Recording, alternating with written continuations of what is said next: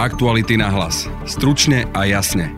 Národná kriminálna agentúra znovu obvinila ex-ministra financií Petra Kažimíra. Ten už čelil trestnému stíhaniu pre korupciu, no obvinenie mu na základe paragrafu 363 zrušila generálna prokuratúra. Viac vysvetlí novinárka Aktualit Laura Kelová. Pretože by tým e, vlastne sa vystavovali riziku, že opäť im generálna prokuratúra zruší to, to obvinenie. Čiže predpokladám, že tam buď našli niečo nové, alebo to začali iným postupom. V druhej téme podcastu sa pozrieme do Košic, kde sa konal summit premiérov V4. Aké sú závery v podcaste povie predseda vlády Eduard Heger. A som veľmi rád, že sme dnes mohli mať naozaj takú hlbokú, intenzívnu a veľmi konštruktívnu diskusiu, uvedomujúci že formát V4 je veľmi dôležitý pre naše krajiny. Má vôbec ešte význam Vyšehradská štvorka a spolupráca s Viktorom Orbánom? V podcaste si to rozanalizujeme so šéf-redaktorom portálu Euraktiv Radovanom Gejstom. Ja vidím dnes veľmi málo oblasti, kde má Slovensko podobné, v tých naozaj dôležitých veciach, kde má Slovensko podobné postoje, ako má napríklad maďarská vláda. Práve počúvate podcast Aktuality na hlas, ktorý pripravili Denisa Hopková a Adam Oleš. Aktuality na hlas. Stručne a jasne. Národná kriminálna agentúra znovu obvinila guvernéra Národnej banky Slovenska Petra Kažimíra. Ex-prezident finančnej správy František Imrece, ktorý spolupracuje s policiou a svedčí proti najvyššie postaveným politikom Smeru aj oligarchom, si našiel pod autom neznámy predmet a požiadal o policajnú ochranu.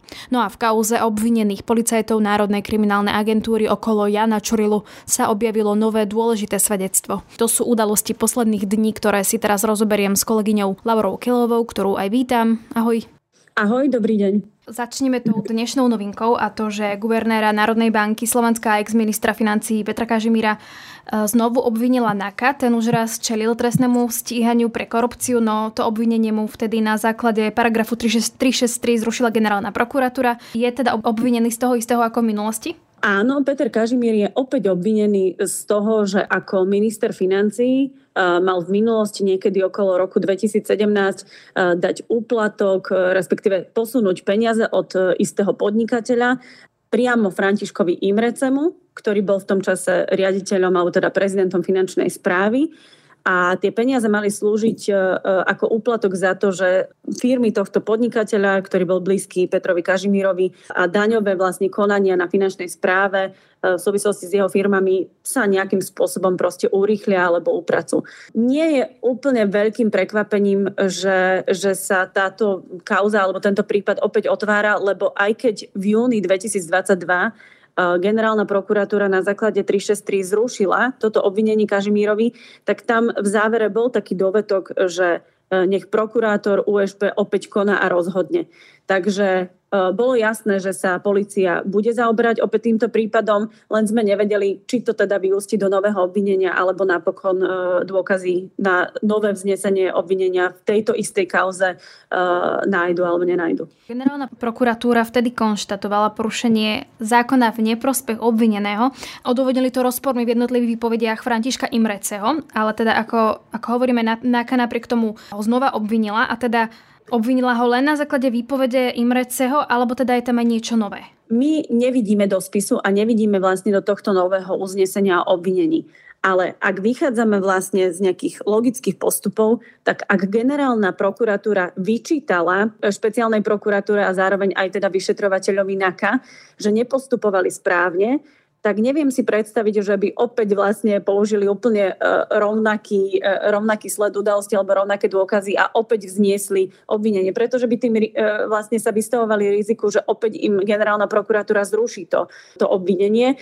Čiže predpokladám, že tam buď našli niečo nové, alebo to začali iným postupom, alebo, alebo František Imrece podal v tejto veci trestné oznámenie. Skrátka, že uh, poslúchli ako keby uh, tie výčitky generálnej prokuratúry a napravili niektoré postupy, ktoré im generálna prokuratúra uh, vyčítala v tom, v tom rozhodnutí o 363. Čo teraz vlastne čakať? Tak vlastne Peter Kažimír aj prostredníctvom svojho advokáta potvrdil, že, že on zostáva na tom svojom na tej svojej pozícii e, s tým, že on popiera spáchanie akéhokoľvek trestného činu a zároveň má teraz možnosť e, sa, sa odvolať, respektíve podať stiažnosť proti tomuto rozhodnutiu o vznesení obvinenia a o tejto stiažnosti bude rozhodovať e, dozorový prokurátor tohto prípadu. ak by aj ostal po tomto rozhodnutí prokurátora e, Kažimír obvinený, stále má možnosť sa opäť obrátiť na generálnu prokuratúru, ktorá môže opäť, ako sme to videli pred e, niekoľkými mesiacmi, môže sa pozrieť na ten prípad, môže e, zhodnotiť, či už je tá, tá zákonnosť dodržaná, alebo tam opäť vidí nejaké chyby. Keď prejdeme trošku ďalej, ale ostaneme stále pri Františkovi Imrecem, tak e, ešte včera vyšla správa, že si našiel pod autom neznámy predmet, požiadal o policajnú ochranu, čo v podstate dnes vieme k tomu povedať, lebo včera to nebolo úplne jasné, či išlo nejaké Eh, GPS zariadenie alebo to bolo niečo iné? Áno, je pravda, že vlastne my sme včera až do nejakého večera nevedeli úplne presne, eh, čo sa stalo. Eh, v krátkosti, František Imrece bol v Petržálke, keď niekedy popoludní okolo 14. hodiny e, si všimol, že má pod autom na strane vodiča namontované nejaké zariadenie. Je to taká krabička pripevnená e, magnetom a bola ešte oblepená takou modrou páskou. Keď sme sa rozprávali e, s ľuďmi, ktorí videli buď naživo, alebo teda nie naživo, ale prostredníctvom nejakých fotografií túto krabičku, tak uznali, že bola namontovaná ako keby dotyčný človek chcel, aby ju Imrece našiel Môžeme si e, už len domýšľať, či to je nejaká forma zastrašovania a podobne, ale skrátka nebolo to nejaké ako profesionálne namontované zariadenie, ktoré je ukryté a, a dotyčne chce, aby, aby bolo nájdené. No a e, k tomu predmetu. Televízia Marky informovala, že, že ten predmet mal zhruba okolo 1 kilogramu. Zatiaľ sa policia vlastne nevyjadrila oficiálne, že o čo by malo ísť ale podľa prvotných záverov aj z tých zdrojov, ktoré máme, uh, išlo o GPS zariadenie, nešlo o atrapu, ale o skutočné GPS zariadenie. Uh, aké všetky možnosti, alebo teda aké všetky technikálie to, to zariadenie malo, teda že či to bolo len na monitorovanie polohy, alebo aj nejakých akože ďalších, neviem, napríklad zvukového záznamu a podobne, tak e, to sa ešte vlastne bude riešiť na expertíze. Tam bolo dôležité v prvom rade ako keby zistiť, že či ide o nejaké nástražné zariadenie, napríklad akože výbušnina, preto tam bol včera na mieste aj pyrotechnik e, a, a v podstate aj odnášali v takej špeciálnej krabici alebo v takom špeciálnom boxe toto zariadenie ale podľa našich informácií Zatiaľ e, to vyzerá tak, že, že to bolo skôr to lokalizačné GPS zariadenie. Čiže čo, taká nejaká aj snaha zastrašiť im receho? Áno, tak okamžite ako keby si človek začne premýšľať, že, že v akom momentálnom ako keby období Imrece je. No a v podstate najbližšie, čo Imreceho čaká, je výpoveď pred súdom v Banskej Bystrici. On bude v pozícii svetka a bude svedčiť v kauze Mintník, kde je obvinený teda taký akože hlavný, najväčší e, v podstate človek a to je oligarcha Jozef Brhel. Takže automaticky vlastne uh, médiá aj začali trochu spájať túto udalosť práve s tým, že, že o pár dní čaká uh, Imreceho naozaj, naozaj dôležité uh, svedectvo. Či je to forma zastrašovania v súvislosti s týmto alebo s nejakými inými vecami, či je to nejaký úplne nevhodný vtip, v zásade je to totálne jedno, pretože momentálne nemáme odpovede na, na tieto otázky, ale zatiaľ sa nezdá, že by Imrece od e, toho momentu, ako začal spolupracovať, čo je už v podstate vyše roka, že by nejakým spôsobom menil alebo zvrátil to, čo už povedal. Vypoveda proti politikom Smeru, proti uh, Robertovi Ficovi, uh, Robertovi Kaliňakovi, opisuje veľmi zvláštne stretnutia na úrade vlády, opisuje zneužívanie právomoci politikov vypovedá proti e, spomínanému oligarchovi Jozefovi Brhelovi, proti e, Miroslavovi Výbohovi, ďalšiemu človeku, ktorý, ktorý bol blízky strany Smer. A zatiaľ sa nezdá, že by bol niekým alebo niečím e, František Imrece zastrašený. Skôr v podstate ostáva na tom, čo, čo vypoveda už mesiace. A ešte keď si spomenula ten uh, súd, ktorý ho čaká, tak uh, hovorí, že to je dôležitý súd, čiže on tam bude teda hovoriť čo o tom všetkom o Brhelovi, o politikoch Smeru, alebo v čom je práve, práve toho pojednávanie, ktoré bude dôležité je to dôležité najmä preto, e, že Imrece je jeden z kľúčových svetkov v, v tej kauze Mýtnik. Zároveň on je aj sám obvinený v tejto kauze, ale tým, že je vyčlenený na samostatné konanie, tak v tom prípade, kde, kde Brhel a ďalší sedia na, na lavici obžalovaných, tak e, v tomto prípade je, je Imrece uh, svetkom. Nevieme, čo bude rozprávať, ale ak vychádzame z toho, čo rozprával už pred vyšetrovateľmi v tom prípravnom konaní, keď sa, keď sa kauza Mitník ešte len vyšetrovala, tak rozprával o tom, ako mu ročne Jozef Brhel doplácal 100 tisíce eur akože k platu, aby bol nejakým spôsobom lojálny a zaviazaný. To a ako rozhodoval o tom,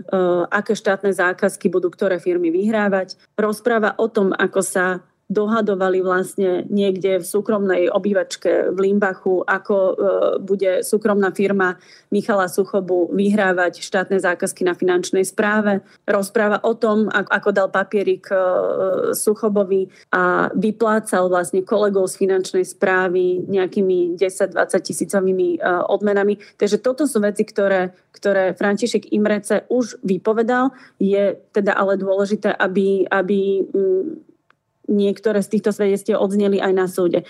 A majú možnosť sa pýtať samozrejme aj, aj obhajcovia eh, Brhela a spol, aj samotný Brhel um, a samozrejme, že aj, aj súd, aj prokurátor tomu ďalšiemu, čo som už spomínala v úvode a to zisteniu vlastne aktualit alebo článku aktualit, eh, ktorý si písala aj ty a je to o tom, že inšpekcia v Lani v lete odpočúvala policajtov NAKA okolo Jana Čurilu, čiže asi teda myslím, že už pomerne známe meno.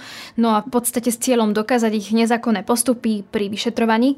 A ako píšeš, vlastne paradoxom je, že popri tom nahrala aj zvláštneho emisára SIS, o čom však zrejme až do týchto dní ani netušila. Vieš teda to približiť viac? Áno, vraciame sa vlastne do obdobia jesene uh, minulého roka a tam je veľmi dôležitý sled udalostí. Uh, jeden septembrový deň unikol tzv. realizačný návrh, uh, ľudsky povedané, verejnosť sa dozvedela o tom, že Národná kriminálna agentúra pracuje na, na podozreniach okolo ľudí z inšpekcie a zo SIS. Na druhý deň uh, po úniku tohto realizačného návrhu istému policajtovi Martinovi, ktorý pracoval na, na operatívnom oddelení, volal istý Dano do auta, uh, ale to auto bolo odpočúvané inšpekciou. Uh, v podstate až do, do dnešných nejakých dní alebo do týchto týždňov sa zrejme nevedelo, kto bol ten Dano a, a, a prečo, prečo vlastne volal. Uh, inšpekcia si zrejme myslela, že ide o policajta, ale v skutočnosti išlo o akéhosi emisára alebo vyzvedača, e, ktorý v minulosti pracoval na, na Slovenskej informač- v Slovenskej informačnej službe.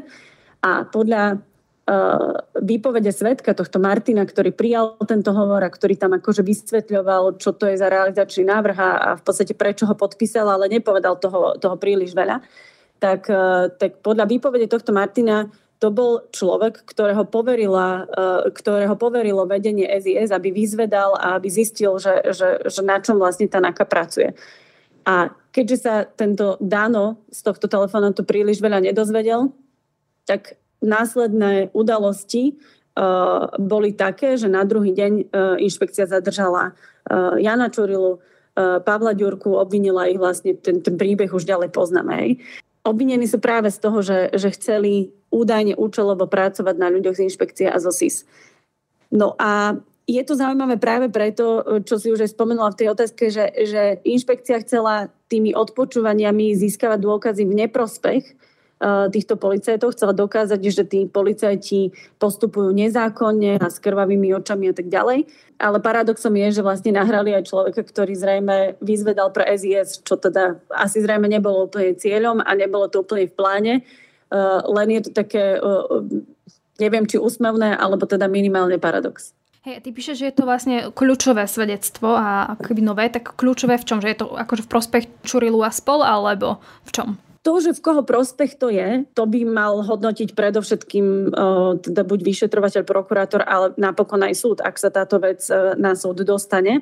Ale určite to nie je toto svedectvo v neprospech obvinených vyšetrovateľov. To sa dá určite povedať, pretože aj z toho telefonátu, keď mal ten, ten policajt Martin vysvetľovať tomuto, tomuto vyzvedačovi SIS, že čo to je za realizačný návrh a aj v samotnej výpovedi uh, v podstate potvrdil, že išlo o úplne štandardný realizačný návrh, bolo tam pár chyb, ktoré opravil, ale v zásade, že takto bežne postupovali policajti aj v iných prípadoch. Teda ničím to nebolo ako keby zaujímavé. A inšpekcia tvrdí práve opak, že, že postupovali uh, nezákonne a narýchlo a z pomsty a tak ďalej.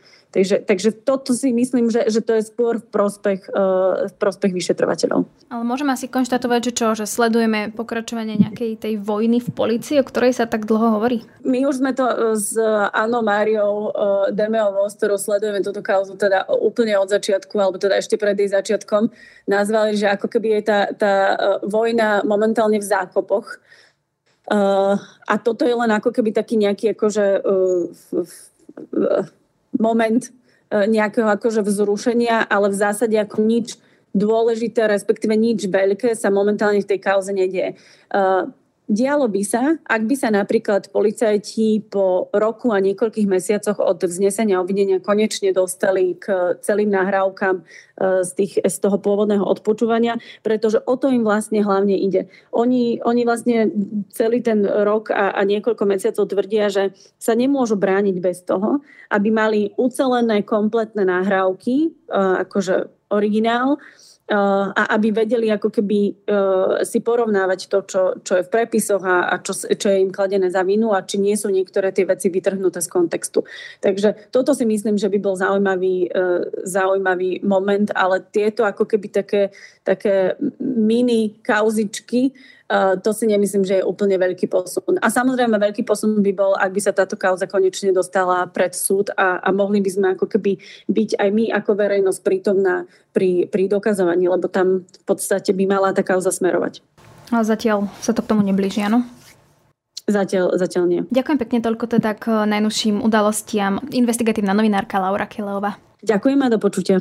Aktuality na hlas. Stručne a jasne. V Košiciach sa dnes konal summit premiérov V4. Premiéry Slovenska, Česka, Poľska a Maďarska hovorili o bezpečnostnej situácii, energetike a migrácii. Premiér Eduard Heger na tlačovej konferencii zdôraznil dôležitosť Vyšehradskej štvorky. A som veľmi rád, že sme dnes mohli mať naozaj takú hlbokú, intenzívnu a veľmi konštruktívnu diskusiu, uvedomujúci, že formát V4 je veľmi dôležitý pre naše krajiny. Z viacerých dôvodov. Sme previazaní ekonomicky, sme previazaní turisticky, sme previazaní našimi uh, rodinami, ale samozrejme aj ekonomicky. Ale vidíme, že toto, uh, toto spoločenstvo je veľmi silné a dokáže pomôcť aj v núdzi, ako sa hovorí, v núdzi poznáš priateľa. Vidíme, že uh, je veľmi dôležité v čase bezpečnosti si taktiež pomáhať. A ja by som chcel poďakovať v tomto mojim partnerom, že pomohli Slovensku zabezpečiť ochranu vzdušného priestoru. Ale uh, taktiež uh, z hľadiska energetiky. Dnes som po- požiadal aj pánov premiérov o pomoc práve v aktuálnej situácii, v ktorej sa nachádzame, a to je uh, otázka zdravotníctva na Slovensku. A požiadal som kolegov o pomoc v prípade, ak by sme potrebovali lekárov do našich nemocníc, počnúc budúceho mesiaca. Som veľmi vďačný, že kolegovia deklarovali ochotu pomôcť. A z tohto pohľadu sa zhodujeme, že je potrebné pomôcť Ukrajine aj na budúci rok zabezpečením stabilnej finančnej pomoci, aby dokázali e, udržať svoju krajinu a, a chrániť svoju krajinu. Taktiež sme rozprávali o e, bezpečnosti ako takej v Európe, a vieme, že posilnenie práve Severoatlantickej aliancie nastane vstupom e, Švédska a Fínska do NATO. Ďalšie témy, ktorú sme diskutovali, aj vysoko aktuálna, je nelegálna migrácia.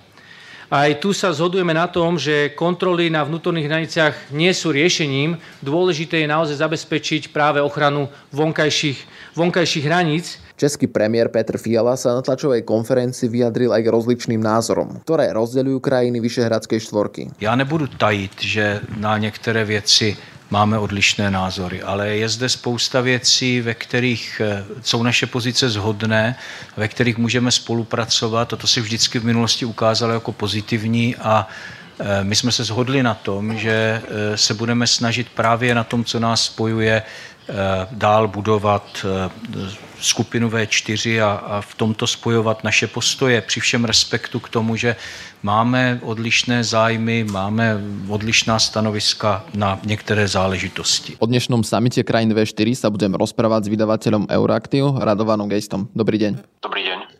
Čo teda vyplýva z dnešného samitu krajín V4? V zásade sa asi nič nečakané nestalo. Najkontroverznejšou alebo najočakávanejšou vecou bolo, ako sa zachová, čo bude presadzovať maďarský premiér a on robil to, čo robil v istom zmysle aj doteraz. To znamená, ako keby mal takú dvojakú tvár. Na jednej strane o vzťahu ku svojmu vnútornému domácemu elektorátu. Hovorí veci, ktoré sú nepriateľné v zahraničí, na druhej strane v zahraničí sa snaží pôsobiť nejakým ako keby no, konciliačným takým dojmom niekoho, kto je ochotný pristupovať na kompromis. Čiže na jednej strane povedal, že samozrejme Maďarsko schváli členstvo Fínska či Švedska v NATO, ako keby zahral do autu otázku toho, prečo využíva nacionalistické, identistické symboly, ako napríklad ten jeho šál z mapou Veľkého Maďarska. Povedal, povedal, že podporíme, alebo že Maďarsko je ochotné podporiť finančne Ukrajinu, ale bilaterálne a nie, nie multilaterálne. Čiže keby vo vzťahu ku, ku vonkajšku, ku, ku zahraničným partnerom sa stále hrá tú hru niekoho, kto je vždy ochotný pristúpiť na nejakú formu kompromisu, ale mm, ako zároveň e, nie je tu ako keby, že žiadna, žiadny konkrétny záväzok, e, no, kedy to urobí, ako to urobí a podobne. Takže ste očakávali nejaké takéto vyjadrenia zo strany Viktora Orbána? Áno, myslel som si, lebo akože v konečnom dôsledku ani pre Viktora Orbána nie je výhodné, aby sa nejako prehlbovali konflikty maďarskej vlády so susednými vládami. On už sa asi zdal myšlienky, že Vyšehradská štvorka bude povedzme nejakou platformou, ktorá podporí maďarskú politiku. Maďarsko sa to pokúšalo robiť cez, cez V4, sa snažil presadzovať niektoré svoje pozície, postoje na európskej úrovni, ale to už sa asi zdal. Ako dnes už nemá dokonca ani podporu Polska v mnohých veciach, polskej vlády čiže, čiže o to nejde, ale zároveň stále ako chce sa minimálne dovnútra krajiny prezentovať, že, že nie je úplne izolovaný, stále sú tu hlavy štátov, ktoré sa s ním bavia. A dôležitejšie ale samozrejme bude, čo bude nasledovať, a to nevieme. A napríklad a už keď sa nebudem baviť iba o, o maďarskom premiérovi, ale aj o pozícii ostatných krajín V4, bude zaujímavé, ako napríklad zareagujú, keď sa bude v ráde hlasovať o tom, či Maďarsku nechať pozastavené európske peniaze kvôli tomu, že nesplnilo podmienky ktoré od neho Európska komisia žiadala pri ochrane inštitúcií právneho štátu. Tam očakávate, že Poľsko bude opäť držať s Maďarskom a naopak. Ako vidíte, že sa zachová správe Slovensko? Je možné, že Polsko bude držať s Maďarskom. Prekvapilo by ma, keby to bolo inak. A teraz nie preto, že by sa im, ja neviem, páčila maďarská politika, alebo, a, už vôbec nie preto, že by súhlasili alebo akceptovali maďarskú politiku vo vzťahu k vojne na Ukrajine, ale keď už pre nič iné, pretože Polsko môže mať podobný problém. Hlasovanie ale neprebieha jednomyselne, hlasovanie prebieha kvalifikovanou väčšinou, čiže, čiže nebude stačiť, ak Polsko bude proti tomu pozastavenému, proti tomu, aby tie peniaze boli pozastavené. Budú potrebné aj ďalšie krajiny. Tá druhá vec, ktorú sa pýtate, ako sa k tomu postaví Slovensko, no mm, myslím si, že ak Slovensko nemá nejaké iné informácie, aké má Európska komisia, no tak Slovensko by malo rešpektovať názor Európskej komisie, ktorá hovorí, že že Maďarsko nesplnilo dostatočne dôveryhodne podmienky, ktoré mu Európska komisia dala, čiže nie je dôvod tie peniaze uvoľniť. Čo neznamená, že nemôžu byť uvoľnené neskôr, ale až vtedy, keď naozaj Maďarsko sfunkční inštitúcie, ktoré chránia právny štát. A to nie je trest pre Orbánovú vládu alebo mm, trest pre vládu, ktorá nechce mať podobnú politiku, ako, ako má povedzme väčšina krajín Európskej únie v akejkoľvek oblasti, od ochrany ľudských práv cez, cez migráciu po Ukrajinu. Ale je to vec ochrany financií, finančných finančných zájmov Európskej únie. Ak, ak niekde nemáte funkčný právny štát, potom si nemôžete byť istí, že peniaze, ktoré krajina dostane, ak aj budú zneužité, tak tí, ktorí ich zneužili akýmkoľvek spôsobom, budú potrestaní. Hm, ak nemáte funkčnú políciu, nemáte funkčnú prokurátoru a súdy, tak potom hrozí, že tie peniaze budú zneužité bez následného trestu a tým pádom sú ohrozované finančné záujmy celej Európskej únie a tým pádom aj nás. Vidíme tie kroky Maďarska aj Polska, čo sa týka právneho štátu kritizuje ich zvyšok Európy. Neškodí nám to teda, keď vidím, vidí zvyšok Európy, ako spolupracujeme práve s Maďarskom a Polskom? V4 je povedzme taký štandardný formát. To nie je o tom, že by sme teraz začali organizovať nejaké stretnutia s maďarskou vládou.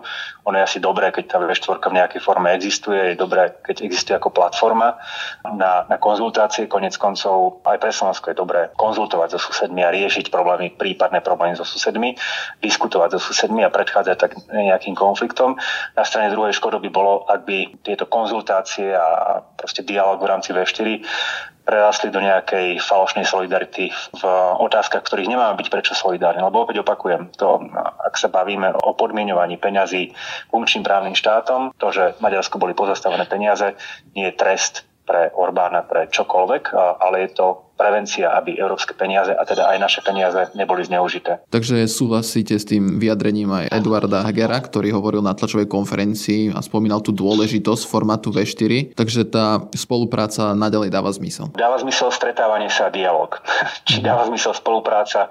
Ja vidím dnes veľmi málo oblasti, kde má Slovensko podobné v tých naozaj dôležitých veciach, kde má Slovensko podobné postoje, ako má napríklad maďarská vláda. Čiže, čiže ja si myslím, že je to dobré ako formát nejakého dialogu na rôznych úrovniach. Nehovorím iba o premiéroch, hovorím aj o pracovných úrovniach dialogu, možno aj koordinácie, ak máme nejaké spoločné postoje, ale akože určite to nevidím ako nejakú platformu, cez ktorú by sme mali alebo mohli presadzovať čokoľvek na úrovni Európskej únie. Takto, to, takto V4 de facto nikdy nefungovala a ak by sme chceli, aby tak fungovala dnes, tak nám to môže reálne viac poškodiť, pretože áno, maďarská vláda dnes robí politiku, ktorá, ktorá je nepriateľná pre väčšinu členských krajín Európskej únie. Polská vláda tiež robí niektoré kroky, ktoré sú nepriateľné pre väčšinu, člen, väčšinu krajín Európskej únie, aj keď Polsko si dokázalo vylepšiť imič tým, ako sa zachovalo alebo ako vlastne čo robí na podporu Ukrajiny. Ešte v úvode samitu Eduard Heger daroval Viktorovi Orbánovi šal so slovenským znakom. Ako vnímate tento krok od slovenského premiéra, ktorý tak naráža na situáciu, keď sa fut- po futbalovom zápase Viktor Orbán ukázal so šálom, kde bola mapa Veľkého Uhorska? Pozrite sa, na niektoré provokácie je dobre odpovedať vtipom, aj keď je to iba pokus o vtip niektoré provokácie je dobre nebrať vážne, ale na druhej strane zároveň mm, je dobré, aby diplomácia chránila základné životné záujmy krajiny a základným životným záujmom Slovenska je aj samozrejme integrita našich hraníc. Čiže Čiže akýkoľvek nacionalizmus, ktorý smeruje k prepisovaniu hraníc v Európe, pre nás musí byť nepriateľný. Takže ak to bolo myslené ako proste pokus o vtipné vyriešenie tejto situácie, OK. A problém je, že toto nie je ojedinelý prípad a Viktor Orbán využíva tento nacionalistický populizmus, vrátane tých odkazov na nejaký irredentizmus ako svoju politickú agendu. A ja si myslím, že v každom prípade treba dať na vedomie, že toto je nepriateľné a je to nepriateľné, ak si chce udržať dobré aspoň pracovné vzťahy s okolitými krajinami. A to nie je otázka slovenského nacionalizmu alebo niečo podobné. To je proste otázka postoja, ktorý je základný vo vzťahu ku proste m, základným záujmom Slovenska, bezpeč- bezpečnostným politickým záujmom Slovenska. To bol vydavateľ Euraktiv, Radovan Geist. Ďakujem za rozhovor. Ďakujem aj do počutia. Na dnešnom podcaste spolupracovali Laura Kelová a Adam Oleš. Od mikrofónu sa lúči a pekný deň želá Denisa Hopková. Aktuality na hlas. Stručne a jasne.